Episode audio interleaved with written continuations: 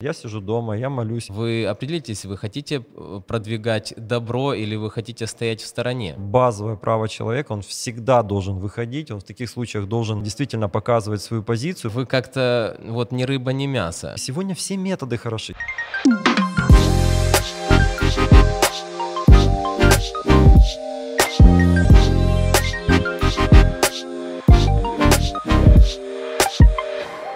Приветствую, дорогие друзья, мы на подкасте «Тебе решать». Мы, как всегда, разбираем актуальные темы, и каждый из нас решает, каким образом он хочет поступать в той или иной ситуации. Сегодня мы будем размышлять на тему протестов в контексте христианства. Стоит или нет выходить на мирные протесты, поддерживать революцию или нет. И сегодня с нами в гостях мой дорогой друг, пастор, магистр права Максим Крупский.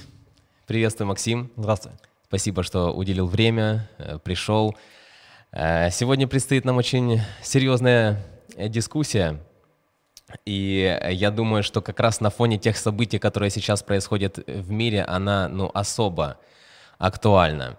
Для начала, прежде чем мы коснемся вот этих вот моментов, и касающихся Соединенных Штатов, и тех революций, которые совсем недавно были в пределах нашей страны, хотел бы спросить, вот с точки зрения как раз юридической, вот какая разница, точнее даже не какая разница, а вообще мирные протесты, с юридической точки зрения, мирные протесты, это хорошо или плохо? Интересный вопрос. Давай попытаемся действительно начать, может быть, с юридической немного стороны, что в мире есть очень много разных стран, и в каждом уровень свободы действительно разный.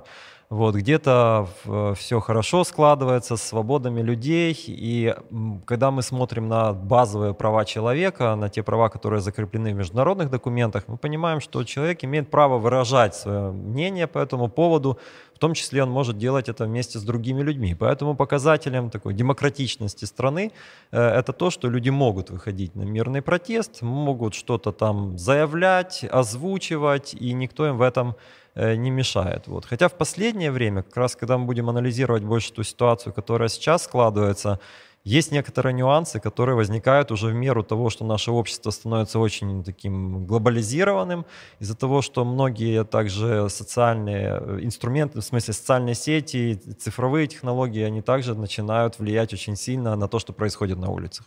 Угу. То есть с юридической точки зрения, с позиции государства и закона это абсолютно законно. Да, конечно. Мирный протест, иметь возможность выразить свою позицию по какому-то вопросу, это не проблема. Угу. Давай сразу тогда, наверное, коснемся вот этого все-таки вопроса наболевшего, который сейчас буквально в каждых новостях каждый день освещается.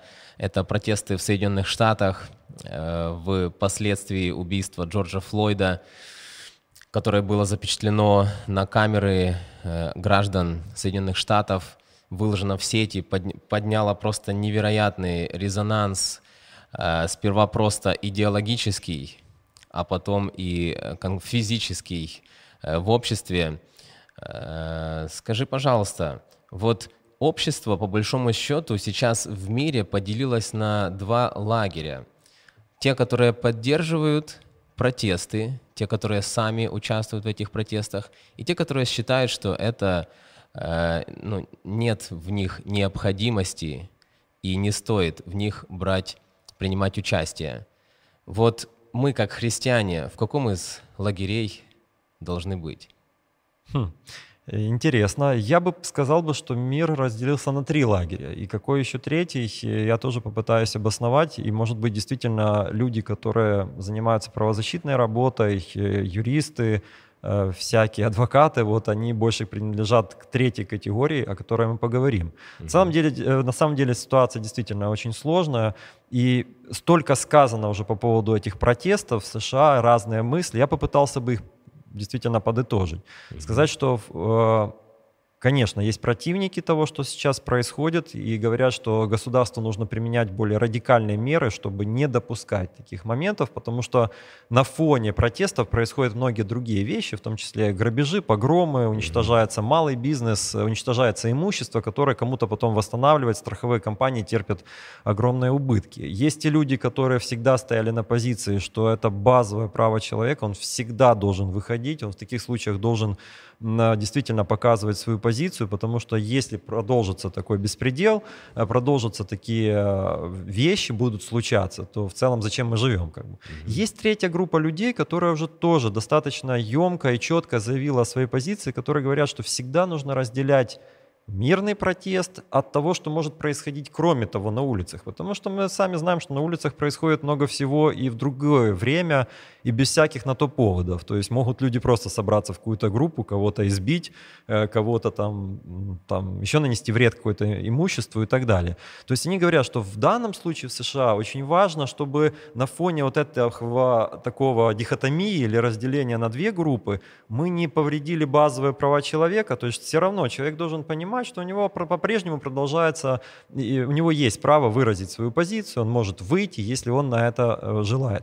В то же время они пытаются каким-то образом отгородиться от тех людей, которые на фоне протестов или используя демонстрации, используя просто толпу людей, которая куда-то идет, потихоньку воруют или не потихоньку, или делают это уже действительно публично, нагло, я бы сказал, просто даже не боясь ни камер, не боясь ни полиции, ничего. И мне как бы больше всего импонирует группа этих людей. Почему? Потому что мне кажется, что крайние взгляды по любому вопросу, они нас, во-первых, разделяют, во-вторых, действительно, здесь есть угроза и правам человека, с одной стороны, вот, или попытка просто наоборот отбелить все демонстрации, все проявления силы и сказать, это все нормально, типа люди хотят выпустить пар, вот пусть что хотят, то и делают. То есть вот мне вот эта вот группа людей, которые пытаются разделить вообще, что происходит на улице, и показать, что может быть совсем все по-разному, то есть эти люди идут вот мирно, да, по одной улице, вот, они имеют на это право, это нормально. Эти творят бесчинство, причем тут эти два вопроса один к другому, потому что первый вопрос, он более, скажем, так даже идеологический, да, то есть они имеют на это право, а второй вопрос — это вопрос больше порядков и того, что люди себе позволяют. Угу.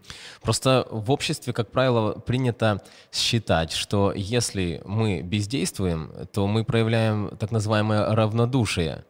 Мы, как христиане, выступаем против равнодушия. И вот как действительно здесь мудро поступать, чтобы в глазах общества, чтобы в глазах Бога мы занимали активную позицию в тех или иных вопросах болезненных нашей страны, но при этом не вступали в какие-то конфликты. Угу. Это непростой вопрос, мне кажется. Дело в том, что давай скажем так открыто, что протест можно очень по-разному выражать, правда? И уличная демонстрация или какое-то массовое собрание — это одна из форм, каким образом можно выражать протест. Конечно, людям, которые смотрят со стороны, им кажется, что когда люди уже вышли на улицу, когда они что-то кричат, показывают какие-то лозунги, вот это они как бы, ну вот это протест, вот это по-настоящему. А когда какой-то правозащитник сидит там 3 ночи, готовит какие-то документы, может быть, подает в суд, может быть, готовит законопроект, который помогает выровнять эту ситуацию, то людям кажется, ну чем он там занимается? Типа, вот он просидел, и непонятно, какой даст результат. Но если посмотреть финал этой ситуации, то может оказаться, что некоторые дела, которые делаются более тихо, которые делаются, может быть, действительно без участия каких-то громких, не проводятся какие-то громкие мероприятия, они могут давать совсем другой результат. И мне кажется, что как раз вот в наш век, когда очень много социальных сетей, очень много видео снимается и так далее, вот те люди, которые это делают, они тоже вносят свою большую лепту в этот процесс, потому что если бы не снимали видео, если бы журналисты не выполняли свою работу, то, наверное, бы совсем по-другому все это выглядело. Поэтому можем сказать, что протест всегда следует разделять на какие-то категории, да, как его можно выражать. Я хотел бы здесь, если можно, привести один пример очень яркий, который, кстати, записан в Библии. Вот многие люди считают, что Библия, она не отвечает на какие-то актуальные вопросы сегодняшнего дня. Но вот есть одна история, которая очень тесно связана с этой темой. Вот, она рассказывает, как в одно время апостолы пришли в город, вот, их там не приняли, и в городе начался протест против их прихода.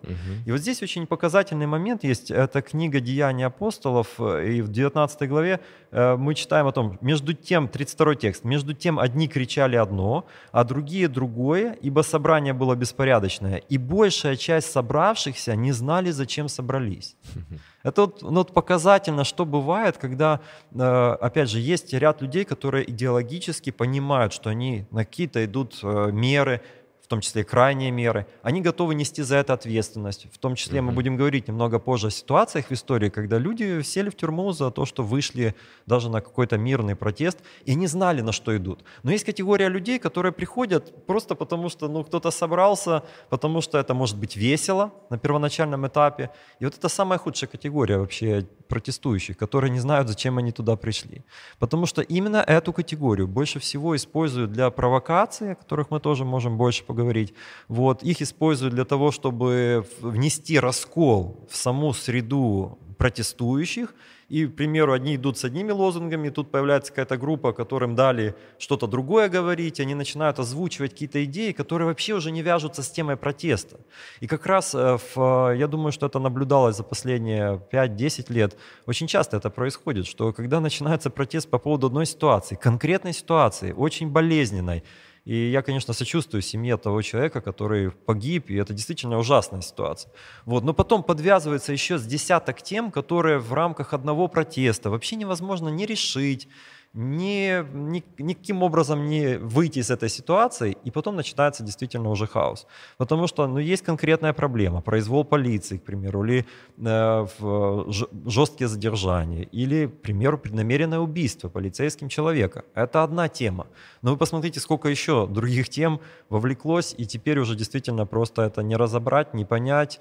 И многие люди уже не знают, к чему присоединяться, какие темы, да, чего я вышел на улицу, по поводу чего. Да, просто, мне кажется, эта проблема действительно, она острая. Почему? Потому что наша страна за последние 20 лет пережила как минимум две таких серьезных мирных практически революции. То есть одна была более мирная, вторая была, точнее, отнюдь не мирная. Вот. И момент такой, мы сейчас не будем, конечно, вдаваться ни в какие политические моменты, постараемся туда вот не углубиться. Но в целом мы знаем, что живем во время, когда подобная ситуация, когда люди начнут выходить на центральные площади столицы в любой момент, в любой день это может произойти. То, что произошло сейчас в Соединенных Штатах, это может произойти в нашей стране, что-то подобное. И момент таков. Люди начнут выходить на площади с протестом. И церкви кто-то будет говорить, что вот давайте мы присоединимся, поддержим это мирно, мы просто будем выражать свою активную позицию, что мы против насилия. Другие будут говорить, что ну, давайте мы будем дома молиться за этих людей. И в обществе вот очень часто, странно или нет, но так происходит, что говорят вот те, которые молятся, в отношении тех, которые дома молятся, говорят, что ребят, ну, вы как-то вот ни рыба, ни мясо. Вы определитесь, вы хотите продвигать добро или вы хотите стоять в стороне. Вот каким образом действительно нам, как верующим, лучше поступать, как реагировать на те или иные призывы, вот когда нас зовут на площадь выйти, как церковь? Давай вернемся к той ситуации, которая недавно случилось и происходит в США. Я думаю, что многие исследователи уже тоже свою позицию сказали, что на самом деле здесь же еще очень важно, что происходит в обществе в целом и эмоциональный какой-то порог людей. Да? И мы знаем, что весь мир переживает сейчас непростые времена. Вот. И люди где-то напряжены, люди хотят выплеснуть свои эмоции. И когда мы говорим о том, что происходит на улицах, это намного сложнее, более сложный процесс, чем просто сказать, ну вот ты должен там или сидеть дома, или так далее. Моя позиция в том, что человек в первую очередь должен оценивать, что происходит в нем самом, в его сердце, да, то есть какие его мотивы. И я действительно как пастор против того, чтобы какие-то организации религиозные, к примеру, присоединялись к протестам или ну, таким образом выражали там свои позиции. Почему? Потому что любая организация, которая существует уже долгое время, религиозная организация, которую с чем-то ассоциируют, у которой есть история, у которой есть свое имя, она благодаря необдуманным действиям или призывам в очень короткий период может все это потерять. В то же время я, как юрист, считаю, что каждому человеку приходится самому решать, как ему поступить в этой ситуации. Здесь, если человек считает, что я сижу дома, я молюсь, какая ему разница, что о нем говорят другие люди? Потому что это его выбор на сегодня, и он, может быть, не готов заплатить ту цену, которая может быть после мирной или... но уже не совсем мирной демонстрации, не готов заплатить ту цену, которую платят иногда люди, когда что-то происходит во время демонстрации, когда давка, и давят людей, и погибают люди. Это в истории очень множество примеров. Вот. Или когда происходят провокации. Это вообще отдельная тема, что в спецслужбах есть целый отдел, который занимается. Есть обученные люди, которые знают, как, когда собирается там, 200, 500, 1000, 10 тысяч человек, как в одно мгновение создать ситуацию, когда или кто-то погибнет, или будет давка, или начнется паника, или еще что-нибудь. Наше общество настолько сегодня испугано, еще если посмотреть за последние 20 лет, сколько было терактов, вот, то сегодня этим инструментом могут воспользоваться обе стороны. То есть здесь могут быть возможности для каких-то действительно терактов в этой ситуации, и это будет провокацией.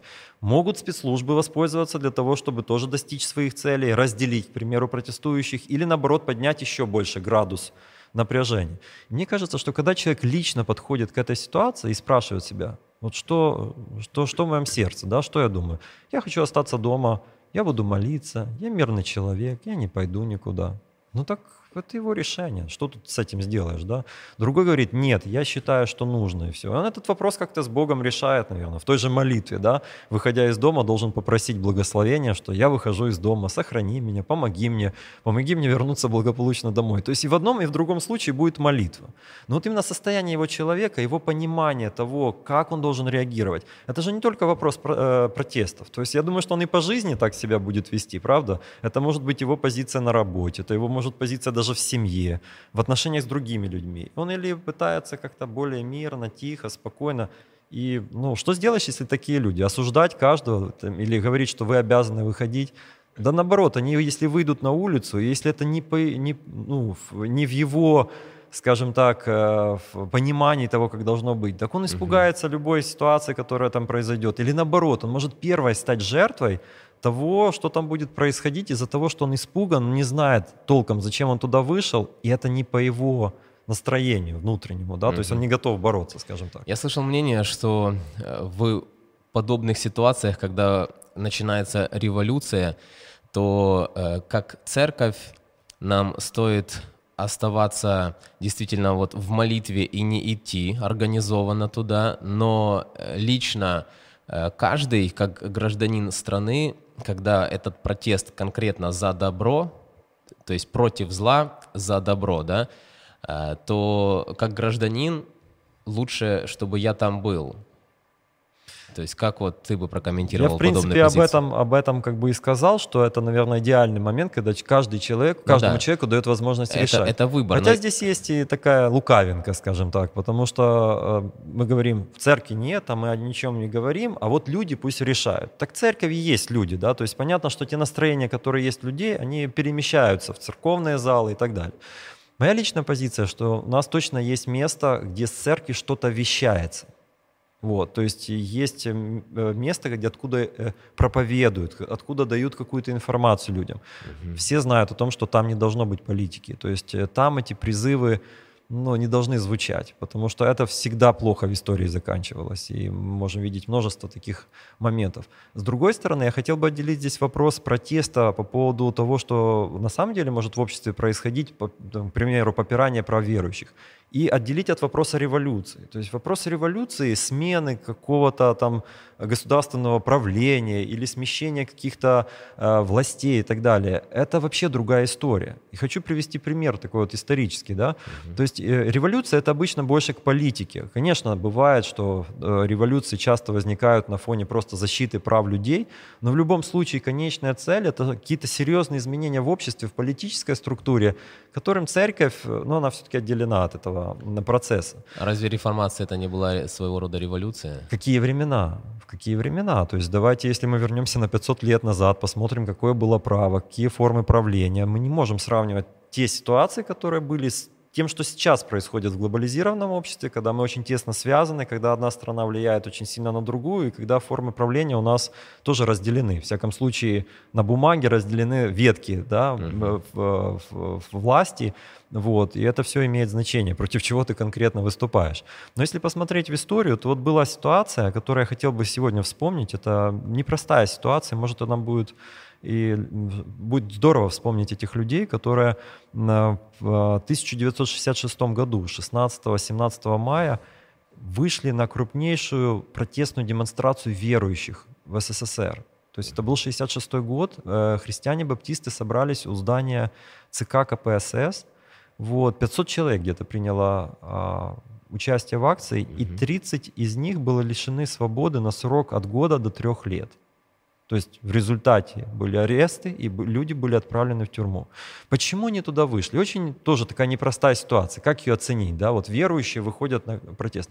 Во-первых, это была монолитная группа конкретной деноминации, которая выступала против того, что происходило, то, что власть делала с ними на протяжении последних лет перед этим. Потому что аресты продолжались и до этого, не регистрировались, ну, множество было проблем именно этой группы. И они вышли монолитным блоком, никто к ним не присоединялся, никакие другие люди, и они не старались сделать из этого, ну, просто какое-то огромное сборище. Они сами вышли. Во-вторых, они очень, я бы сказал бы, корректно проводили сам протест. По большому счету это было просто молчаливое стояние с молитвами у здания. Но в то время это тоже плохо закончилось. И третий важный момент. Вот эта группа, которая вышла, они знали, на что они идут. И многие из них, когда выходили туда, они выехали с разных вообще уголков СССР. Многие из них понимали, что они могут быть арестованы и осуждены. И так и произошло. То есть 30 человек получили сроки за вот это вот стояние. Поэтому я бы разделил вот такие вопросы, к примеру, и вопрос революции. Потому что во время революции, если мы посмотрим в истории, там много движений, там разные группы людей, которые с разными мотивами вовлекаются в эти процессы. Вот, и это тоже нужно понимать. Я не хотел бы, ну, как бы какую-то ближайшую историю моей стороны или осуждать, или комментировать, это не наша задача. Но просто хочу сказать, что когда начинается уже движение во всем обществе, разные группы с разными интересами вовлекаются в уличные протесты, и потом, к сожалению, это имеет определенные последствия даже для той идеи, с которой люди пришли туда. Идея бывает, расслаивается, сами конфликты могут возникать между протестующими, потому что, ну, одним интересно одно, те хотят добиться просто, там, к примеру, свержения власти, а те хотят, чтобы в Конституцию были внесены там такие-то вещи, а те другие хотят, ну, просто вообще, чтобы был хаос. Есть группы, которые вообще не поддерживают никакой порядок, и действительно за то, чтобы установилось какая-то, ну, очень странная система в обществе, и на фоне тоже этого у них есть свои интересы. То есть, опять же, есть разные группы и разные последствия. В Америке уже очень давно вот чувство патриотизма, оно всегда так вот возвышается, всегда так очень хорошо пропагандируется. У нас в Украине тоже чувство патриотизма в последнее время так вот глобально вроде бы как возрастает. И интересно, вот как ты сопоставляешь вот патриотизм к родной стране и патриотизм к небесным ценностям, к божественным принципам, то есть христианский патриотизм такой. Вот могут ли сосуществовать эти понятия, реальный патриотизм к своей родине и отстаивание своих христианских принципов? Это непростой вопрос, потому что в Священном Писании мы видим, как первоапостольская церковь именно живет в такой ситуации, когда, с одной стороны, некоторые из них граждане Рима или, к примеру, иудеи, вот, а с другой стороны, они одной ногой, скажем, в Царстве Небесном. Есть такая идея в теологии о 2 веках, да, и апостол Павел как раз говорит о том, что мы живем словно одной ногой там, другой ногой здесь. Я бы сказал, что мы можем очень много дискутировать по поводу того, а как это, что это на самом деле происходит. То есть любой верующий человек, он, я бы сказал, не любой верующий человек, а любой христианин, который читает Священное Писание и принимает те ценности, которые там есть, эти ценности могут немного не совпадать с тем, что он видит в обществе, в политике, И он понимает, что вот это вот, ну, как бы есть, это противостояние, скажем, небесного и земного, материальных ценностей там, и небесных, гонки вооружений и призывов там, к вечному миру, который наступит в будущем и так далее. Верующий человек это понимает, и он должен с этим справляться. Он видит здравую позицию в Священном Писании. Вот, к примеру, тот же апостол Павел. Сколько он говорил о небесной родине, о том, что мы идем в небесный Иерусалим, в то же время он пользовался своими правами римского гражданина. И считается, что это достаточно сбалансированная позиция. То есть, конечно, с точки зрения государства, давайте прямо скажем, что вот те люди, которые обретали библейские ценности, которые ставили идеи библейского будущего, скажем так, выше всего, они всегда были достаточно неблагонадежной группой. Именно поэтому мы видим в истории и в прошлом наших стран еще в рамках Советского Союза попытки разделить эти группы, потому что они понимали, что эти люди, они никогда не будут патриотами в том смысле, в котором они хотят. Но я бы хотел сказать, что и о патриотизме мы можем говорить с разных сторон. Вот. Один скажет, если ты не выходишь, если ты не готов там, вот, кем пожертвовать или кого-то убить за свою страну, скажем, все, ты не патриот. Но с другой стороны, человек, который делает благо для своей страны, делает какой-то важный вклад в медицину, в учебу, воспитывает грамотно своих детей, старается, чтобы они выросли не какими-то, ну, не знаю, какое слово даже подобрать, но которые на улицах потом будут грабить, убивать, которые будут насиловать женщин, еще что-нибудь будут делать, ну, какие-то бесчинства. Разве они не вносят свой позитивный вклад и делают все возможное? Те люди, которые, ну, это тоже тема, которая часто в последнее время возникает, тот, который за собой поубирает после шашлыков, это не патриот. То есть здесь, опять же, иногда нам навязывают идею, вот как должен выглядеть патриот и на что он должен быть готов. Я считаю, что в наше время, вот такое более свободное, каждый человек для себя, опять же, должен решить, а что это значит и каким образом я могу помочь своей стране. Я не хотел бы сейчас, может быть, в рамках этой дискуссии затронуть там семейную тематику или тему абортов, или еще какие-то сложные темы, которые вот в последних 3 месяца в нашей стране обговариваются. Но я считаю, что вот такое понимание, ну, блага для своей страны, оно включает очень много аспектов. И дай Бог, чтобы было больше людей, которые не только, хотя это тоже ценно, готовы многим жертвы, там, идти на какие-то жертвы, защищать там, свою страну и так далее, вот, но которые готовы были и в других сферах тоже принести пользу, подумать о будущем. Друзья, очень интересно, что вы думаете по этому поводу. Являетесь ли вы патриотом и чьей страны вы являетесь большим патриотом? Земной либо же небесного града? Напишите, пожалуйста, об этом в комментариях. Возможно, вам будет интересно также написать, как проявляется ваш патриотизм. И очень интересно также узнать, выходили бы вы на мирные протесты, либо же предпочли остаться дома, молясь и сопереживая за свою страну. Вы на подкасте «Тебе решать», мы продолжаем. Сейчас немножечко хотелось бы коснуться библейских оснований вот этой темы, протестов. И здорово, кстати, такое совпадение, если можно так назвать, что помимо твоего юридического образования ты являешься доктором теологии, и это нам дополнительный плюс в нашей беседе. Скажи, вот Библия говорит, апостол Павел в Библии говорит, что не будь побежден злом, но побеждай зло добром. К римлянам он обращается. И разве мирные протесты не могут быть инструментом, одним из методов победы над злом? И разве христианам не стоит вот возглавлять подобные мирные протесты? Давайте посмотрим. Вот так вот просто, если взять, убрать всю политику, всю идеологическую составляющую, вот с какими мыслями человек должен выйти на улицу? Что он пытается показать обычно власть имущим?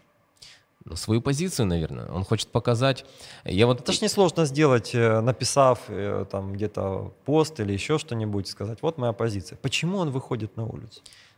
Потому что сейчас время такое, что когда ты напишешь пост, его там где-то замнут, положат в папочку спам, а когда ты выходишь на улицу, именно сейчас, когда это могут отснять любой молодой человек и выложить в интернет, это поднимает действительно вот такой вот общественный резонанс, и есть больше вероятности, что проблема будет замечена, и есть больше вероятности, что начнут что-то по этому поводу предпринимать. Я вот приведу конкретный пример. Вот если представить, что, не дай Боже, конечно, этим летом там начнут пропагандировать атеизм, сексуальное какое-то бесчинство или там наркотики в нашей стране. Вот нам как реагировать на подобные вещи? Просто писать посты в своем Инстаграм или еще более активно? Хорошо. Давай рассмотрим эту ситуацию еще с другой стороны. Представь себе, что власть знает о том, что у вашей группы есть такая позиция. Что дальше? Хорошо, больше общественный резонанс. А если это ничего не решает? Уже и так понятно, что все прекрасно все понимают. И я думаю, что вот именно в рамках некоторых ситуаций, которые были и в нашей стране за последние там, годы и так далее, иногда мы должны честно признать, что там, наверху, скорее всего, ну, все знают, все прекрасно понимают, в чем суть ситуации, в чем суть проблемы и все. Демонстрация силы через протест иногда бывает одним из результатов, которые хотят добиться люди, что власть понимает, хорошо, градус выше, ситуация становится все более сложной, больше людей выйдет, еще больше людей выйдет, будет очень сложно проводить экономическую деятельность в городах, люди будут бастовать, добиваясь там каких-то, ну если взять там забастовки, да, которые профсоюзы организовывают во всем мире, вот, то ради чего это делается? Для того, чтобы ну, каждый день предприятие будет терять, фирма будет терять, или какая-то отрасль целая теряет, до тех пор, пока говорят, ну ладно, давайте мы типа пойдем на ваши уступки и так далее. Я думаю, что все-таки, если честно признать, то наш выход на улицы для того, чтобы просто узнали позицию, ну это такая больше ну, банальная или может даже такая... идеологически детская идея насчет того, что мы выйдем, мы выскажем, нас услышат, нашу проблему решат. Те люди, которые действительно понимают больше в этом деле, и которые, как я уже сказал, есть целая группа, которые исследуют, каким образом использовать эти демонстрации. Если прочитать начало 20-го столетия, что происходило тогда и в странах, тут рядом и так далее, то были целые группы, которые использовали уличные демонстрации для достижения своих целей. Людей поднимали с добрыми намерениями по поводу каких-то реальных проблем существующих. Но самая большая проблема в том, что это обычно используют другие люди для достижения своих целей. И когда я вовлекаюсь в какую-то группу, она вышла, к примеру, там ну, действительно происходит что-то плохое. Еще одна группа, еще одна группа. Я хотел выйти добиться своего результата, чтобы меня услышали. Но на фоне этого возникает новая политическая партия, которая этим поднимает свой рейтинг там, или добивается своих каких-то результатов. Что происходит с людьми, которые в конечном итоге смотрят, что произошло? Они разочарованы. Они понимают, что их снова использовали, и в следующий раз они уже думают, выходить или нет. Я понимаю, что когда действительно ситуация выходит из-под контроля, вот, когда людям нечего терять, они действительно могут выйти. Я их этот выбор тоже ну, понимаю, как и баптистов, которые вышли, потому что и так продолжались аресты, и так служителей арестовывали. Они знали, на что идут, и они понимали, что ну все, то есть как бы выхода нет. Но это действительно какие-то отчаянные шаги, вот, которые имели свои результаты, как я уже сказал, в том числе и тюремное заключение. Во многих случаях вот, как раз личный выбор и понимание того, что переживает сейчас человек, почему есть одиночные пикеты. Вот кто эти люди, которые во многих других странах и рядом с нами, они понимают, что я выйду, я подержу этот плакат, меня заберут в каталажку, через 15 дней выпустят там, или через время. Но не делают это независимо от того, сколько там с ним, 15-20 людей. Вот это как раз идеологические такие протестанты, скажем так, которые, мне кажется, действительно выходят с самыми какими-то мотивами. Вот они очень четко понимают ту проблему, против которой они борются, и они понимают последствия, что ну, всякое может случиться. Они могут даже не вернуться домой после очередного протеста, их могут где-то там в уголке кто-то найти, побить. Ну, это происходит, это действительно происходило не раз в истории, но они выходят и держат этот плакатик. Это одна группа людей, а есть другая, как я уже вспоминал, которые не понимают, зачем выходят, не понимают последствий, и когда их в этом используют, они будут очень разочарованы и потом скажут, ну, я не хотел, чтобы так получилось.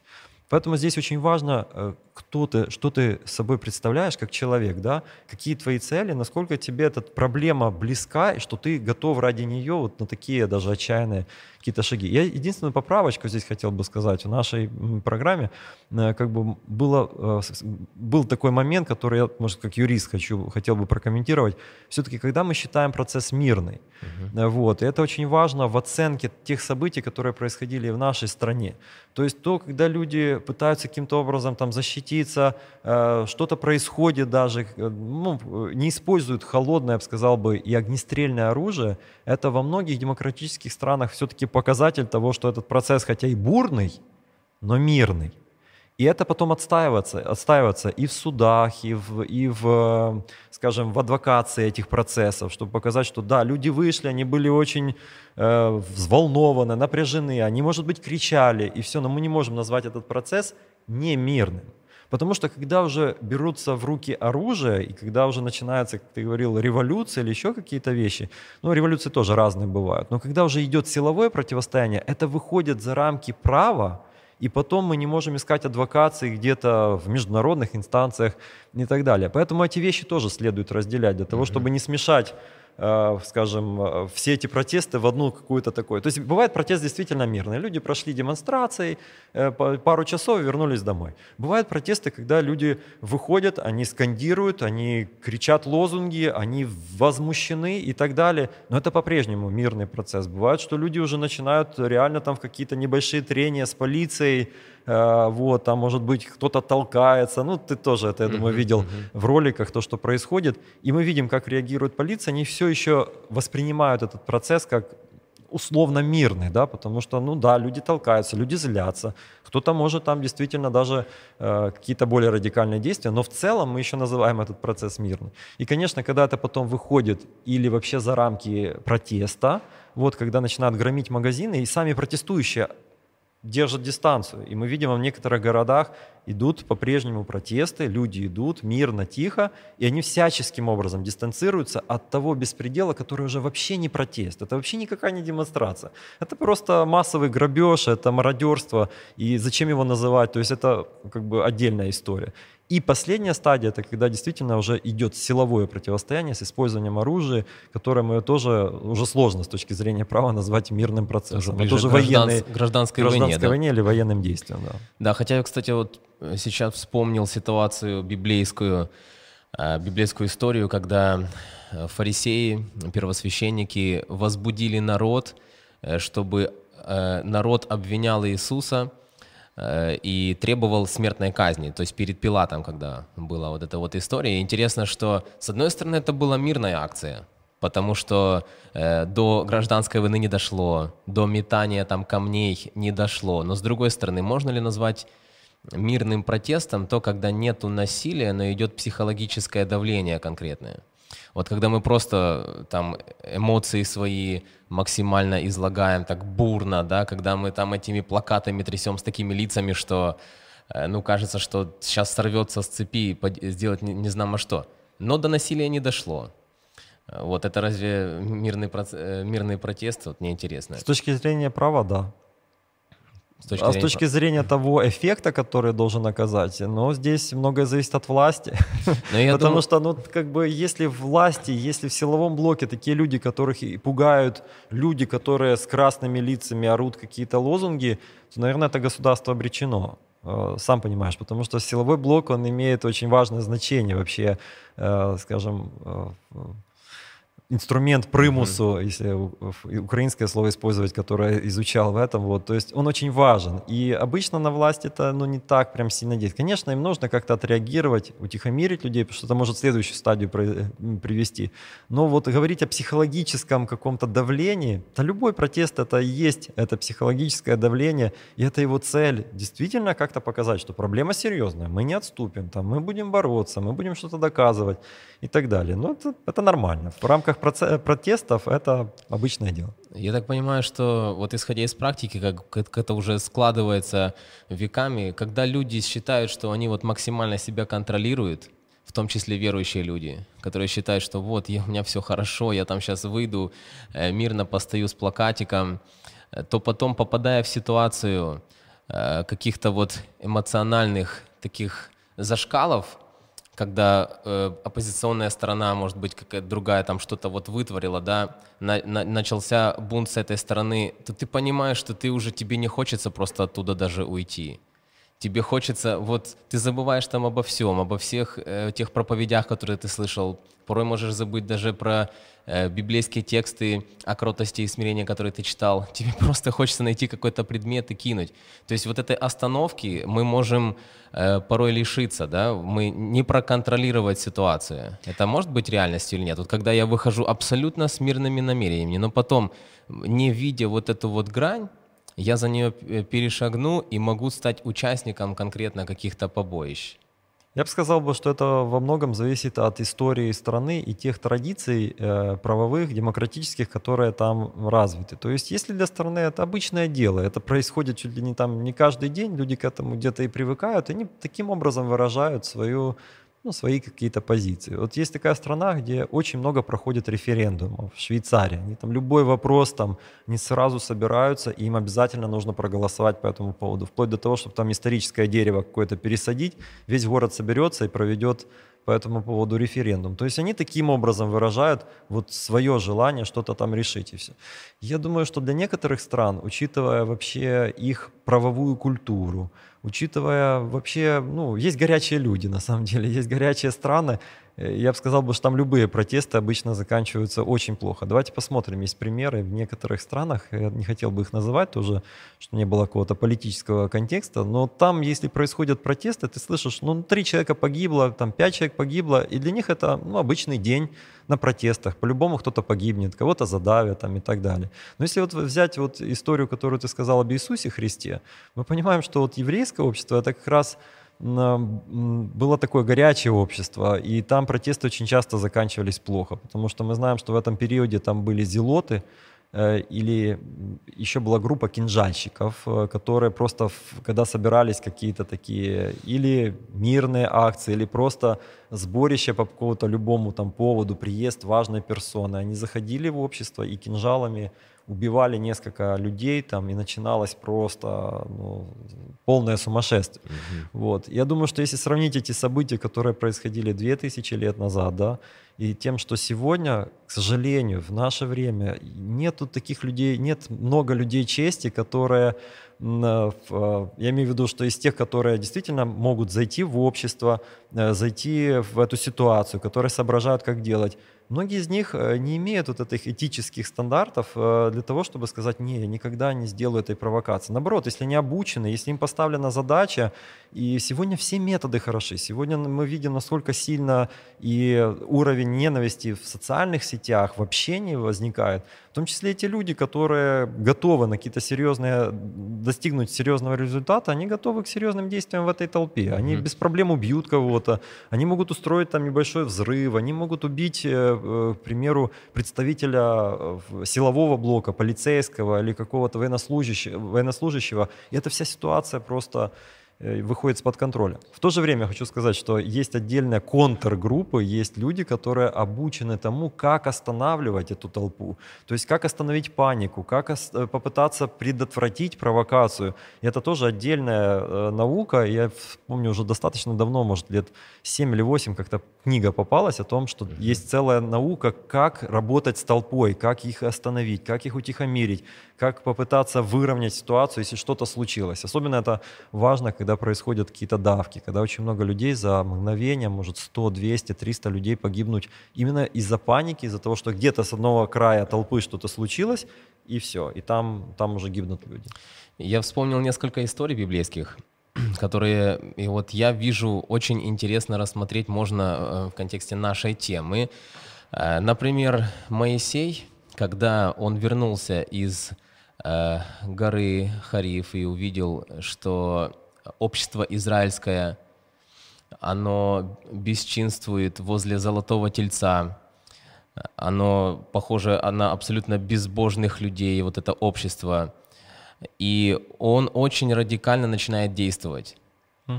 Один из радикальных моментов — это такой, что там была определенная рубка, я бы так сказал, то есть чистка вот тех, кто Какие слова-то интересные подбираешь. Тех, кто противостал против Бога. Ну, колено Левия, оно начало вычищать, я бы так сказал, мягко, если определенное население народа, те, которые стали по другую сторону от Моисея. И вот как мы это вот смотрим, как это мы можем применить к нашему времени? Стоит ли нам, опять же таки, когда идет противостояние против конкретно божественных принципов, с одной стороны, вот я еще раз хочу привести пример, если начнет отстаиваться у нас, пропагандироваться там атеизм, безбожие и все, что с этим связано, запрещаться начнет молитва в школах, там, к примеру. То есть как нам быть? Просто реально только в церквях и дома молиться, либо все-таки тоже выходить и показывать, что… Либо чистка, либо рубка. Ну, чистка, может быть, это уже так слишком радикально. Рубка. Но... Рубка. Ну… Имеется в виду, я думаю, библейские же примеры есть, и мы радикально отличаемся от них сейчас. Ну, в Библии есть примеры, когда один знатный человек других за бороду там волок и тянул, и всячески бил их. И они это тоже принимали, потому что такое было время. Я думаю, что в теологии очень много проблем вообще возникает, когда пытаются каким-то образом теократические, период теократии в Израиле, когда Бог давал конкретные указания, что делать, когда это была война с идолопоклонством, когда были очень жесткие меры по поводу того, как это остановить, они пытаются скопировать в наше общество, которое уже... Нет никакой теократии. И я много раз в дискуссию вступал с некоторыми другими людьми, с служителями, которые пытались взять вот какую-то конкретную ситуацию в Ветхом Завете и показать, что насколько она применима сегодня к политической ситуации в нашей стране там, или так далее. Я считаю, что это теологически очень большая ошибка, потому что, во-первых, мы очень часто далеки от контекста, что происходило, какие, почему руководители народа пошли на такие радикальные методы. Мы видим, что в некоторых других случаях он не шел на эти методы. То есть это не был такой принцип, что в любом случае должна быть чистка или рубка. Вот. То есть если Господь даровал ему указания в рамках теократии, он выполнил то, что ему сказал Бог, даже если это кажется нам сегодня очень сложным или непонятным, или даже мы не можем этого принять. Вот. Но это тот период. И он закончился, к сожалению, в жизни Израиля. И потом начался период царств, и там тоже мы видим и некоторые такие конкретные сцены убийств, когда царь сказал, подойди там и убей, и убивали, и так далее. Это период монархии, которого тоже есть свои нюансы. Но мы живем в другое время, и мы можем увидеть принципы, которые там есть. Вот. И эти принципы очень редко касаются проявления силы, а больше проявления верности. И если посмотреть на современное общество, когда у нас ну, скажем так, церковь не может себя... идентифицировать или сравнивать с государством, с государственной властью. У нас нет института принуждения, да, в церквях. То, соответственно, мы не можем использовать те методы, которые использовались в государстве. Потому что в государстве, кроме каких-то принципов служения, был еще институт государства. Нужно было платить налоги, надо было решать вопросы с судебной системой, там, защищаться, в конце концов, и так далее. И это уже государственные вопросы. И когда их пытаются скопировать на церковь, мы имеем очень много теологических проблем. Еще просто такой вот пример вспомнился. Во времена Артаксеркса царя, все знают историю прекрасно о Есфири, ее... Вообще все. Ну, я думаю, наши слушатели точно знают, да. История Есфири, как она стала царицей, и как благодаря тому, что она стала царицей, Господь избавил иудейский народ от полного уничтожения. И что интересно... Когда Господь не просто избавил их от полного уничтожения путем того, что царь переписал свой указ об этом уничтожении, потому что тогда это было невозможно с юридической точки зрения. Да. Вот. Но интересно, как происходит ситуация. Царь издает еще один указ, другой о том, что иудеи могут защищаться. И вот, опять же таки, в нас... Время, мы все его христиане называем последнее, и очень многие ожидают, кто-то со страхом, кто-то с таким уже рвением и энтузиазмом того периода, когда будут гонения на христиан. И вот как тебе кажется, может ли быть такое, что в период гонения на христиан под предлогом истории с Есфирью, к примеру, или под каким-то другим предлогом начнут ополчаться некоторые христиане с идеей, что давайте будем становиться себе на защиту. Вот. Ведь И когда мы будем видеть, это нам сейчас легко в теории говорить, а вот так вот подумать только, наших детей будут хотеть там заключить в тюрьмы, к примеру, ну, мягко пока что будем выражаться тогда. И неужели нам на уровне права, на уровне конкретно проявления протестов мирных или там с допустимым уровнем физического какого-то вот проявления или там насилия, не знаю, не захочется вот, действительно себя защищать? Олег, здесь мы входим в такую тему интересную. Мы сейчас видим, что многие люди в Америке вышли на улицы с оружием, чтобы защитить свое имущество. И вообще тема вооружения — это отдельная тема. Но я хотел бы здесь вот хотя бы чуть-чуть, пытаясь ответить на этот сложный вопрос. Ситуация, конечно, которая сложилась, когда народ Божий был в оккупации, по большому счету, и они защищали себя от геноцида, потому что это явные там были признаки того, что их полностью собираются уничтожить. Опять же, они проходят в рамках все-таки народа, как государство и так далее. Но мы видим, что, конечно, в период там, патриархов тоже были столкновения каких-то... Ну, то есть в Ветхом Завете немного другое устройство самого, скажем, Божьего народа было, и поэтому сравнивать их не совсем корректно. Но если говорить о защите в последнее время, ну, ты сам знаешь, что сейчас для того, чтобы навести порядок, на улице некоторых городов начали вводить военных людей. Да? Что это значит для тех, у которых есть на руках оружие и которые хотели грабить, там, убивать, может быть, и так далее? Они понимают, что заходит какая-то более серьезная сила, у них больше оружия, они более обучены этому и так далее. Если мы входим в сферу, что мы можем себя защитить, нам надо думать о том, а как наращивать эту защиту. То есть сегодня ты себя защищаешь и своих детей с помощью пистолета от группы каких-то малолетних преступников, которые просто пытаются вломиться в твой дом. Завтра приходят более серьезные люди, а что ты будешь делать? То есть нужно вооружиться уже таким арсеналом, которым я могу дать отпор там, спецотряду полиции. Но удалось отбиться. Дальше что? То есть что будет дальше? Когда придет армия, я буду воевать чем? Пушками, ракетами, танками. То есть любые эти дискуссии в плане защиты себя, они обычно входят в такую плоскость, как бы, что ну, чем больше арсенал, тем лучше.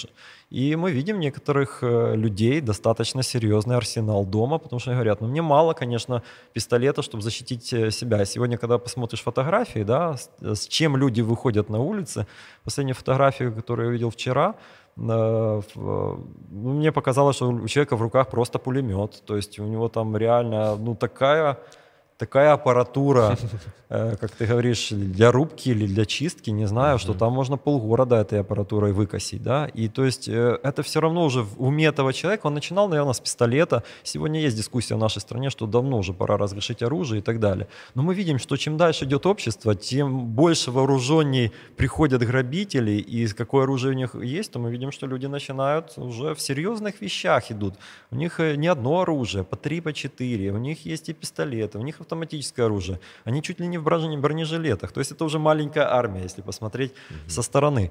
Вот. И я думаю, что здесь христианин, он входит в очень такую интересную сферу, которая в конечном итоге должна закончиться для него идеологическим вопросом. А кто тебя защищает? На кого ты полагаешься? Потому что в Священном Писании есть четкое обетование, что Бог пошлет защиту им, что в конечном итоге, если кому-то суждено мученической смертью умереть за Христа, за библейские ценности какие-то. То таких примеров мы множество находим. Из 12 апостолов 11 закончили свою жизнь мученически, только один дожил до старости и умер своей смертью. То есть это тоже цена, скажем, ученичества. Это, конечно, тоже отдельная тема, но она есть в Священном Писании. И мы видим в книге Откровения тех упоминаний, тех мучеников, которые пролили свою кровь, и они ждут возмездия от Бога. И в последнее время, мне кажется, что христиане, они если они хотят быть отдельной группой, оторваться от всего Священного Писания, сказать, нет, ну мы другие христиане, мы, конечно, можем, мы живем в современном обществе, у нас есть ресурсы, мы дадим отпор как бы этим безбожникам. Вот. Но они таким образом отрываются от всей канвы Нового Завета, потому что мы видим, они отрываются, я бы сказал, больше от идеи тех мучеников, которых мы видим во все века христианской истории. Инквизиция сколько убила, во время Реформации сколько людей погибло за библейские ценности. И что? Последнее поколение христиан, оно скажет, а, это, типа, они не соображали, как себя защитить, Кстати, реформация вот в этом вопросе, она очень показательна. Там есть примеры и одной стороны, и примеры, когда все-таки силы реформации, скажем так, взяли в руки оружие. И там тоже есть очень интересные выводы, которые можно посмотреть, которые исторически уже сложились. Когда посмотрим, лет 50, 60, даже 150 лет, к чему это привело в конечном итоге. Да, друзья, если вам интересно, чтобы мы записали отдельно подкаст на тему самозащиты, то пишите об этом в комментариях. Мы продолжаем нашу тему по поводу протестов и как раз касательно Нового Завета. Вот с одной стороны мы видим, что Иисус Христос, когда говорил, в частности, свою Нагорную проповедь, Он упоминал там потрясающие тексты такие, что если тебя кто-то ударит в правую щеку, поставь ему левую, неси два поприща там с человеком, который принуждает тебя, неси с ним одно поприще. То есть вот такое максимальное смирение, Господь призывает к смирению и сам говорит, что посмотри, я кроток и смирен сердцем, о себе Иисус Христос. Сейчас будет вопрос с подвохом. И сейчас будет вопрос самый обычный, но важный. Мы видим Иисуса Христа в храме, когда Он, наблюдая за тем, как миновщики вот эти занимаются торговлей в Божьем храме, Он не начинает говорить проповеди, Он не начинает говорить: послушайте, внимание, я сейчас, вот мы с учениками, сейчас молчаливый мирный протест, вот мы устраиваем, обратите на нас хоть капельку внимания. Он берет в руки кнут и начинает оттуда гонять всех этих менял. Как мы это можем сопоставить с нашим временем? Не является ли это показателем и призывом к тому, чтобы в определенных ситуациях мы проявляли конкретную активность на уровне протестов?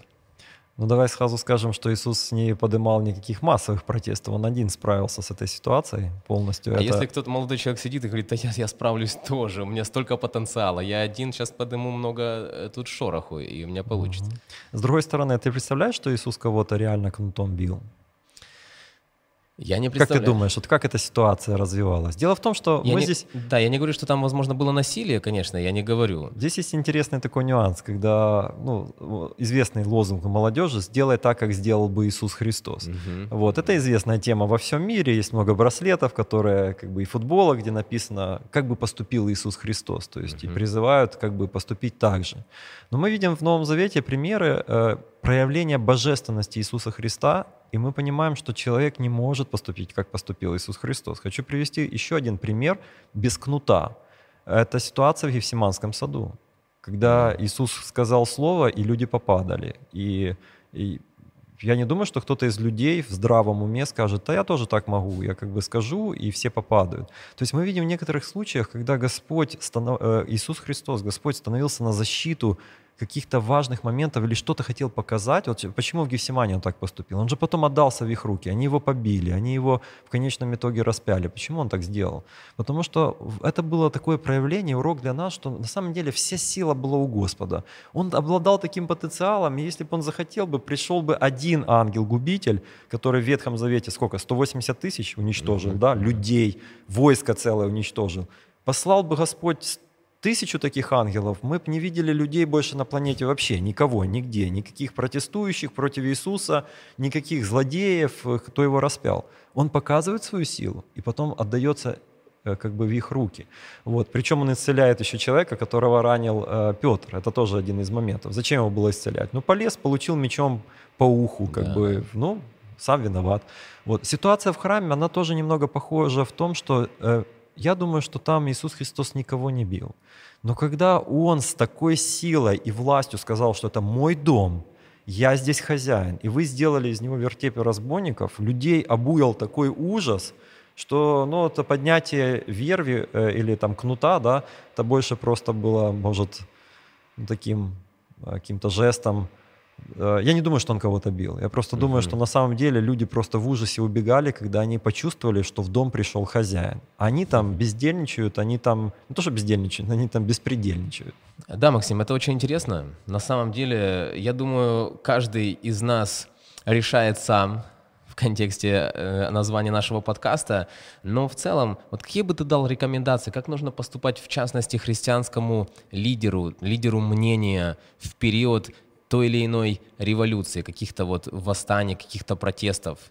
То есть что необходимо нам, как верующим, как лидерам в первую очередь, делать, как себя вести?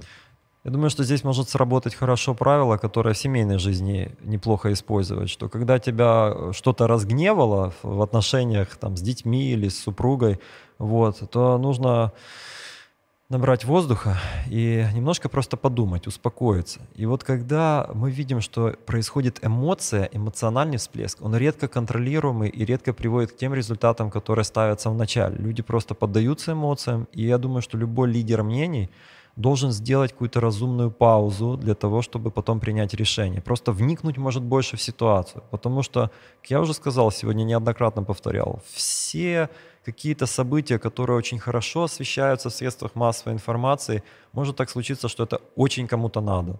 Чтобы именно в этом месте что-то было показано вот настолько близко, чтобы брызгала кровь, чтобы еще какие-то, ну, такие вещи были, которые эмоциональный порог человека просто, ну, всячески ломают, и он готов, сломя голову, что-то делать.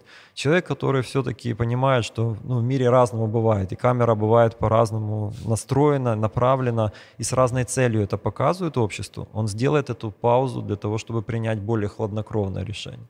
Второй момент, я думаю, что очень важно понимать, с кем ты идешь и куда ты идешь. Когда в тебе есть какие-то единомышленники, кто эти люди, насколько ты доверяешь их мотивам, и есть ли люди даже совместно, я не говорю сейчас о протестах, никого не призываю вместе выходить на протест, чтобы никто не подумал, но в целом мы можем много вместе делать, да, как команды. Вот. И в том числе кто-то может услышать, сказать, что я бы и вышел, и на улицу, и тоже своей командой бы что-то показал, или это. Очень важно, с кем ты идешь, и кто еще идет с тобой. Во многих случаях человек, который понимает, что он выходит не один, и он не может отвечать за действия другого человека, он не соглашается с этим и скажет, что я лучше действительно останусь дома и помолюсь, как бы это ни звучало банально или еще как-то. Вот. Но я не знаю этих людей, я не готов с ними идти в одной упряжке. Вот. Я думаю, что эти две рекомендации, они уже дали очень много форы в этом вопросе, и человек смог бы сориентироваться и понять, то есть, с чем я иду, с какими эмоциями в первую очередь, вот, а второе, а с кем я иду. Угу. Мы вначале коснулись еще такой темы, что проявлять свой протест можно по-разному, не обязательно для этого выходить на улицах, тем более сегодня, когда у каждого там есть свой Инстаграм, свой Фейсбук. Вот интересно, нам как верующим в подобных ситуациях, противостояние мнений, идей, когда отстаивается правда и добро, нам стоит брать на себя ответственность, решительность и с наших страниц соцсетей вещать что-то против? Я думаю, что здравомыслящий человек должен заявлять свою позицию. То есть как раз это нам дано Богом, у нас есть уста, мы можем что-то сказать, что-то проговорить, какую-то свою позицию озвучивать. Очень важно выбирать для этого правильные инструменты. Потому что многие люди, которые пробовали в социальных сетях что-то отстаивать, они видели такую ситуацию, что я высказал свое мнение, но потом дискуссия ушла совсем в другую сторону, и в конечном итоге те люди, которые увидели, что из этого вышло, они уже, как происходило в Библии, они уже не знают, в чем суть вопроса, они видят просто спор, грязь, какие-то другие мнения, другие темы. И человек очень разочарован. Говорит, я хотел доброе дело сделать, я написал там какой-то пост и так далее, но он тонет в других мнениях. И мы, к сожалению, видим, что некоторые люди очень умело топят хорошие темы, о семье, о семейных ценностях, библейских ценностях, они очень умело с помощью комментариев, с помощью каких-то других похожих названий и так далее, они просто эту тему топят. Вот, и поэтому человек, который хочет заявлять свое мнение, он должен подумать, как это сделать настолько грамотно, чтобы в конечном итоге оно осталось, чтобы оно прозвучало, а чтобы мы не просто дали искру, и потом оно понеслось в какую-то неконтролируемую беседу, в которой я уже не участвую никак, не могу на нее повлиять. И, к сожалению, потом только буду разочарован результатами, потому что когда человек видит все больше нецензурной брани в своем там комментариях и так далее, просто у него опускаются руки. Важен инструмент. Я за то, чтобы выражать свое мнение, чтобы оно было, вот, но инструменты очень важны, инструментарий. Я заметил, что мы, как христиане, достаточно неактивны в направлении подписи тех же петиций, которые, я думаю, многие из нас получали с призывом вот подписаться, например, под вот таким вот там моментом. Как здесь нам поступать? Стоит ли быть здесь активными? Стоит ли самим создавать какие-то петиции? Либо тоже держаться в стороне? Здесь два важных момента по поводу петиции. На самом деле это неплохой инструмент, изначально задуманный для того, чтобы тоже донести власти свою позицию. Почему? Потому что после набора определенного количества голосов власть обязана дать какой-то письменный. Он реально рабочий? Они обязаны это сделать, да. То есть, конечно, очень часто на те петиции, в которых я в свое время подписывал, обычно это за семейные ценности и так далее, вот, получаем отписки, вот, но мы понимаем, что это тоже позиция, то есть мы уже понимаем, какой будет следующий ответ, и таким образом власть озвучивает свою позицию в некоторых вопросах. Люди очень разочарованы этим инструментом, он кажется немного таким, ну, сложным с юридической точки зрения, надо куда-то заходить, регистрироваться, никто об этом, мало кто знает, подпиши петицию, люди многие не хотят это делать, вот, но в целом этот инструмент может сработать, как я уже сказал, в том, что, во-первых, власть должна ответить, если мы набираем определенный уровень, уровень подписей. И если она не отвечает, то хотя бы грамотный текст петиции, это второе условие, он тоже может быть позицией, которую легко другим людям уже, ну, как бы мы им проговариваем эту позицию, они с ней соглашаются, они потом могут использовать ее в социальных сетях, в программах ссылаться на нее, что вот была такая позиция. Но очень важно, чтобы текст петиции был просто слово в слово проверен. Обычная ошибка, которую допускают люди, которые хотят таким образом выразить свое мнение, это когда они пишут эмоциональный текст, набрасывают туда множество фактов, и потом эту петицию используют противники этого мнения и так далее, чтобы показать, что этот человек просто неграмотный, он там увлекся эмоциями, и зачем его слушать. Поэтому с петициями вот такие нюансы есть. Но я за. В целом, напоследок, хотелось бы подвести итоги и вот конкретно тезисно понять, выходить на мирные протесты христианам – это грех или нет? Это их личное дело. По твоему мнению, Бог на это как смотрит? Не церковь, пускай так будет. Как на это Бог смотрит? Я считаю, что с учетом той ситуации, которая сегодня сложилась в обществе, и как этим пользуются другие силы, я не считаю это мудрым решением. Угу. Пожелай, пожалуйста, Максим, нашим дорогим зрителям несколько слов от себя в контексте нашей темы, возможно. Возможно, у тебя есть какие-то другие мысли, которыми ты хотел поделиться. Дорогие друзья, сегодня у нас была непростая дискуссия, непростая тема. Я уверен, что в некоторых вопросах, которые мы обсуждали, вы можете не соглашаться со мной. Я могу не соглашаться с вами, и это нормально. Вот, это действительно, мы обсуждаем эти вопросы, они непростые. И я буду благодарен за ваши комментарии, за ваши отзывы, за вашу позицию. Как раз вот сейчас есть возможность ее мирно выразить даже в виде своих комментариев. Я хотел бы пожелать каждому из нас, себе в первую очередь.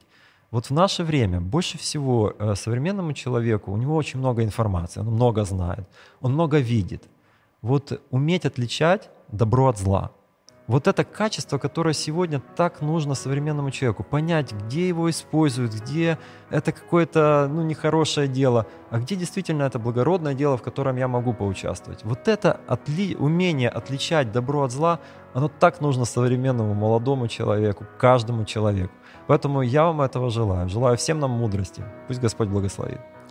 Спасибо огромное, Максим. Друзья, спасибо, что вы были с нами, спасибо, что смотрите. Это подкаст «Тебе решать». И действительно, тебе решать, как поступать в подобных ситуациях, о которых мы разговаривали. Друзья, подписывайтесь обязательно на наш канал. Впереди еще очень много интересных тем.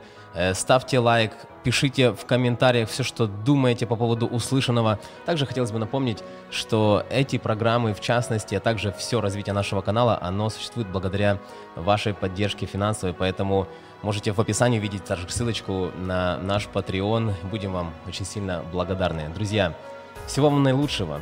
Помните, что с Богом круче, и до новых встреч.